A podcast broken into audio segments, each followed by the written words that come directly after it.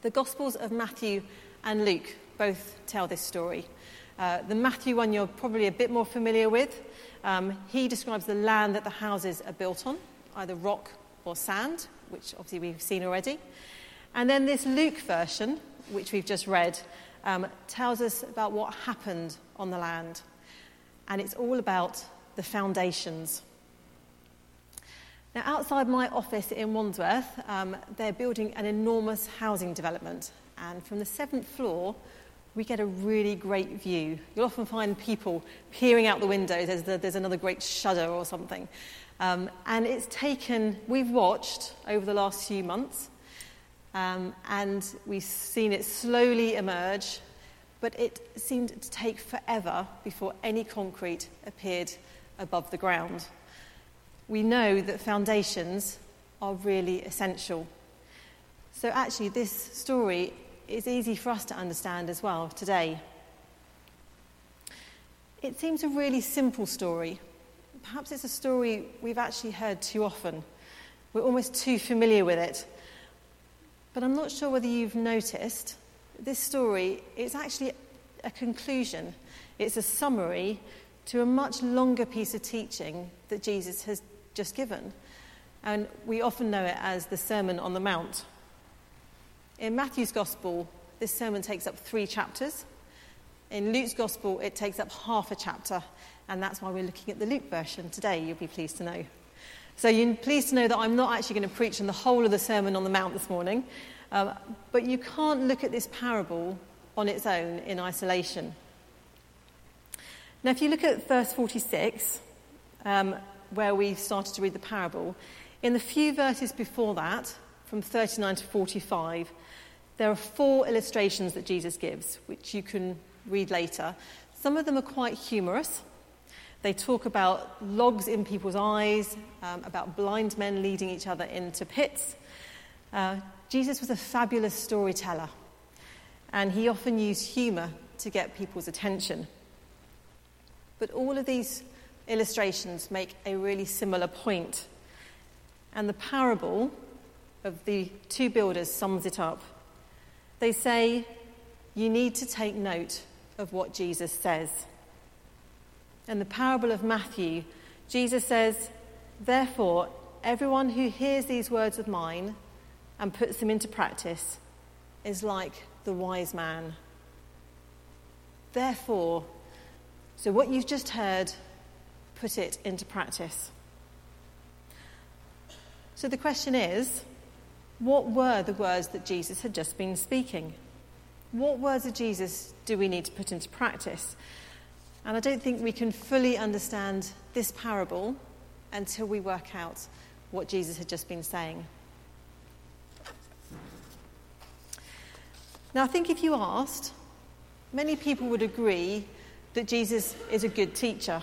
Even if they don't believe that he's anything more than that, a lot of people would say, yes, Jesus was a good teacher. And they might even cite the Sermon on the Mount as an, ex- as an example of this. But when you read the passage, you find that it's actually massively controversial and extremely challenging. I'd encourage you to read the whole of the sermon. So you find it in Matthew 5 to 7 and Luke chapter 6. Um, so do go away and read that at some point. But in Luke's version, there are two main themes we need to think about this morning to help us to understand this parable. So, the first, in verses 20 to 26, is an upside down society. Jesus talks about those who are blessed, those who are happy.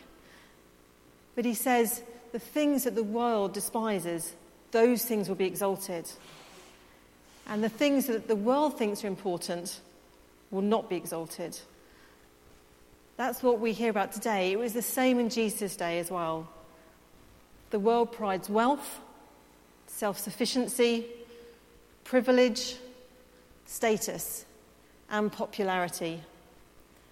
But Jesus says that these things won't satisfy, they won't make somebody truly happy. And Matthew 16, verses 26 says, what good is it if a person gains the whole world yet forfeits his soul? So that's the first thing Jesus speaks about. He talks about an upside down society. Blessed are you who are poor. Blessed are you who hunger now. Blessed are you who weep now. Blessed are you when men hate you because of the Son of Man. It's really on its head. But then the second part of this sermon is really the heart of Jesus' teaching. And in verses 27 to 38, it's all about love. Now, this is not an airy fairy sort of love, it's a deep love. The Greek word is agape. It's a love that loves the unworthy. It's a love of choice. It's actually the way that God loves us. Jesus tells us that we can't be selective with this love. And he goes on to give us some really difficult examples. In verse 27, he talks about love for our enemies. He doesn't talk about just refraining from hurting them, but to actually choose to do good for them, to bless them, to pray for them. Now, the Jews at the time, they were living in occupied territory. They knew what it was like to have their enemy living amongst them. They hated their Roman occupiers. So, this teaching of Jesus was really challenging for them. And then Jesus goes on in verse 37, he talks about not being judgmental. If we've been forgiven by God, he says, then we too need to forgive others generously. We're to be completely open hearted. So we're to love our enemies, we're not to be judgmental. And then in verse 38, he says, we're to be generous. Not just a one off generosity, but giving, a continual giving that we're to be constantly generous with what God has given us. We're to give and to, to serve without expecting reward. Jesus tells us we're to be active in love. Now, this sort of teaching doesn't strike me as quaint, ethical, or moral good teaching from a great teacher that people think Jesus might be. This is a whole way of life, it's a radical way of life. But I think, purely as a human being, it's impossible to follow this. So is Jesus just showing us a standard of living that we can't actually ever achieve?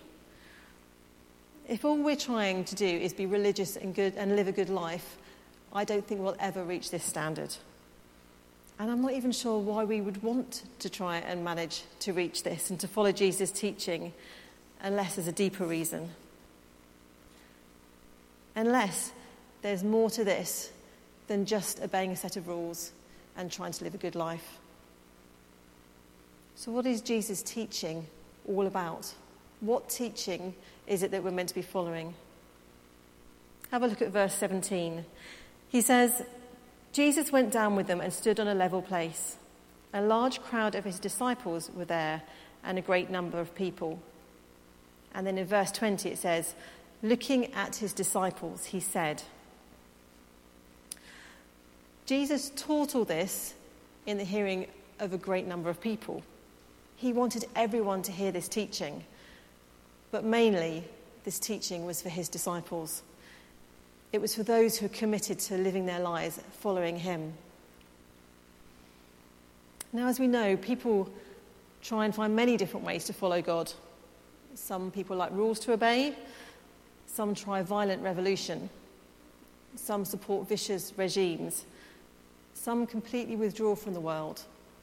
And it was the same in Jesus today as it was today. But Jesus was setting out something completely different for those who call himself their disciple, his disciples. His vision was a really radical vision. It turned everything that the world thinks is important upon its head. It's an upside down version of life that the world knows, or perhaps actually it's the right way up. This teaching is Jesus' manifesto, it's his vision of how he wants his disciples to live. Now, in our previous talks on the parables over the last few weeks, um, I'd really encourage you to listen to them if you've missed them. But it's come across more than once that Jesus' teaching is about something completely revolutionary. he used parables to teach about his radical vision for the kingdom of God. Now, most of his parables, he tends to leave them a little bit cryptic. But in this parable about these two builders, he makes it blatantly clear what he means. It's, this is how he wants his disciples to live. And we are wise if we live this way. Now, being a disciple is different from being part of the great crowd. A disciple knows their master, a disciple follows their master. And as Jesus' disciples, we're not on our own. He gives us the Holy Spirit to help us to follow him. And as we grow to love and understand Jesus more, our hearts long to emulate the character of our loving Heavenly Father. See, this is what's portrayed in this teaching. Jesus is telling us that this is how God our Father loves, and this is how He wants us to love too. And if we long to emulate our Heavenly Father, how can we not want to follow Jesus' teaching? Jesus himself said in verse 46 Why do you call me Lord, Lord, and not do what I say? This whole passage is the outline of Jesus' vision of the kingdom of God, of the kingdom of heaven. It starts now, it starts here on earth, and it starts with us. And as his disciples, Jesus wants us to be different. And he also wants us to make a difference in the world that we live in. It's a radical difference, a practical difference. It's the way that we conduct ourselves. It demonstrates to others who we belong to and who we live for. Now, this isn't Jesus expecting perfection. He's just wanting us to be passionate, to bring his kingdom into our world. And it's what Jesus taught us to pray, isn't it? Your kingdom come on earth as it is in heaven. So Jesus gives us the Holy Spirit to help us. He doesn't expect us to live this in our own strength, but he does expect us to build our foundations. Now, we saw in the Lego video, didn't we? Building foundations is time consuming, it's hard work. You have to dig down first. That house with deep foundations will take far longer to go up and far longer to be finished than the one that's built with no foundations. But we know that